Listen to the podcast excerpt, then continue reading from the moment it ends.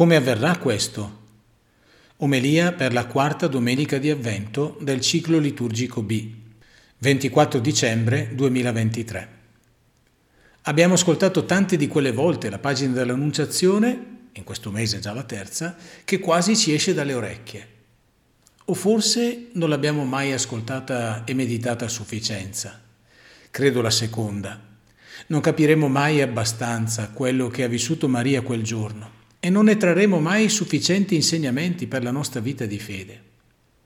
Il fatto che quest'ultima domenica di avvento sia anche la vigilia di Natale ci mette un po' di agitazione, almeno noi preti che siamo sommersi dall'incrocio di diverse liturgie, un po' come quando si arriva all'ultimo a fare i regali.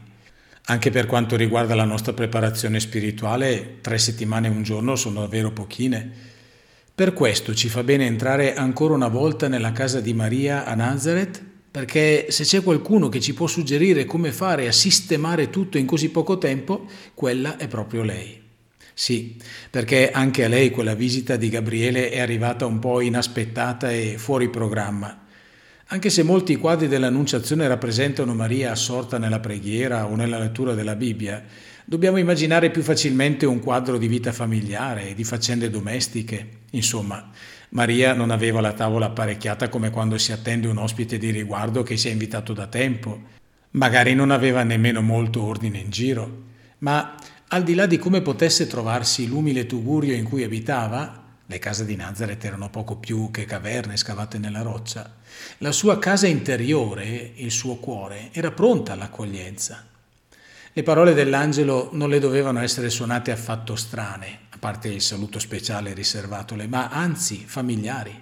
Erano tutte promesse contenute nei vaticini dei profeti che aveva ascoltato e pregato più volte. Maria si nutriva costantemente della parola di Dio, per questo era pronta ad ascoltare quell'annuncio. È a noi che la parola di Dio suona spesso come estranea e molti testi, non dico dell'Antico ma pure del Nuovo Testamento, è come se non li avessimo mai sentiti. Per questo abbiamo riproposto un po' di lezio divina nel tempo di avvento.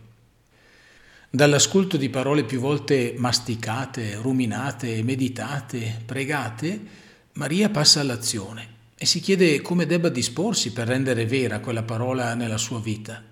Ed è qui che arriva l'inaspettato, perché Gabriele risponde, lo Spirito Santo scenderà su di te e la potenza dell'Altissimo ti coprirà con la sua ombra. Come a dire, farà tutto Dio, tu non devi fare nulla se non lasciarti riempire dallo Spirito Santo e lasciarti coprire dall'ombra di Dio, accogliendo in te la sua presenza, lasciandola crescere fino a diventare uomo. Maria allora capisce che si tratta di lasciar fare a Dio, di arrendersi alla sua volontà, di farsi prendere per mano e lasciarsi condurre dove vuole Lui.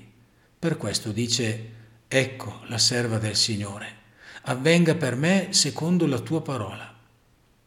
Questo è l'insegnamento di Maria. Questo è ciò che dobbiamo fare anche noi, non solo oggi che ormai è Natale, ma ogni giorno della nostra vita. Ed è il vero senso delle parole sia fatta la tua volontà che ripetiamo ogni giorno nel Padre nostro.